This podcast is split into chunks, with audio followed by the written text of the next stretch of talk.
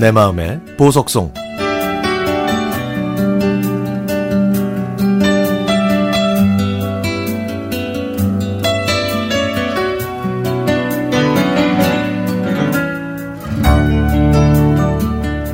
그래 멜로디의 흔적을 찾을 수 있을 거야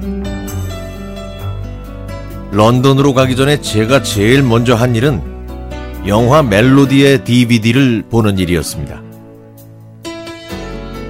사춘기를 넘길 무렵 우연히 알게 된 청춘 소설은 저에게는 신세계였고 책을 좋아했던 저는 아버지를 졸라서 시리즈 한지를 모두 구입했습니다.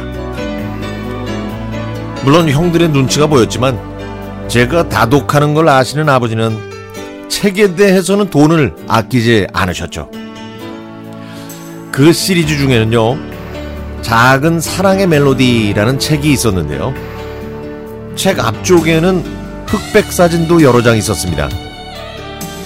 그 소설의 모티브가 된 영화의 한 장면이었죠. 저는 숨죽이며 책을 바로 읽었는데 이 책은 사춘기 남학생의 심장을 뛰게 만들었습니다. 그런데 어떻게 하면 이 영화를 볼 수 있을까? 그리고 현실에도 존재하지도 않을 것 같은 그 천사 같은 아이들의 정보를 얻을 수 있을까?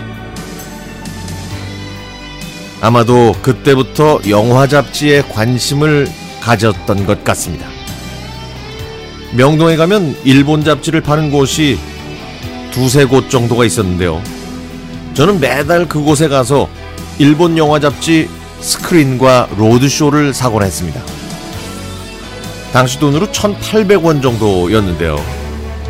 저는 이 잡지를 통해서 그 소설의 원작 영화 제목이 멜로디라는 것을 알았고, 영화에 출연한 주인공 이름이 마크 레스터와 트레이시 하이드라는 것도 알게 됐습니다.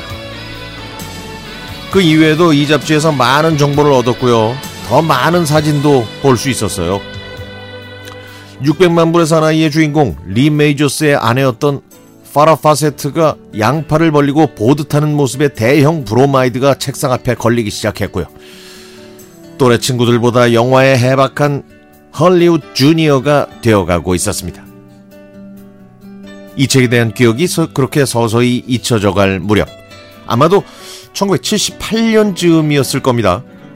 그날도 신문을 보다가 AFKN에서 영화 멜로디를 방송한다는 걸 봤지만 저희 집에서는 볼 수가 없었습니다. 약국에 딸린 조그마한 방에 아버지와 엄마가 생활하셨는데요. 바로 그 방에 텔레비전이 있었기 때문이었죠. 아버지는 일터에서도 저희들을 효과적으로 감시할 수 있었기 때문에 늦은 시간, 그것도 외국 영화를 혼자서 본다는 건 불가능했습니다. 그래서 저는 잠실에 사는 큰 누나한테 양해를 구해 그 집 거실에서 드디어 그 영화를 볼 수 있었습니다. 저는 숨죽이며 사진에서 봤던 그 장면들을 기억해내며 영화에 몰입했죠. 런던으로 출발하기 전 영화 주인공 멜로디가 비닐봉투에 든 물고기를 들고 걸어가는 곳을 찾을 수 있을 것 같아서 그 장면을 정성껏 눈에 담기도 했죠.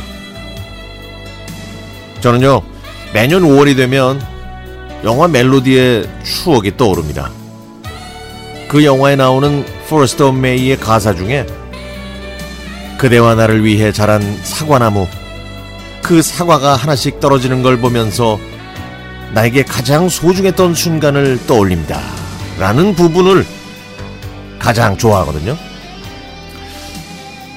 60을 바라보는 나이에 문득 인생에서 가장 소중했던 시절을 생각하게 됩니다. 그래서 of May는 저에게는 가장 인상적인 제 인생 노래입니다. 제 생일이 있기도 하고 계절의 여왕이기도 한 5월에 시작되는 5월 1일. 이 5월 1일에 우연히 이 노래를 듣느냐 못 듣느냐로 제 운세를 점치던 시절도 있었죠. 그렇게 세월이 지났네요. 여러분, 여러분의 인생에서 가장 소중했던 시절은 언제인가요?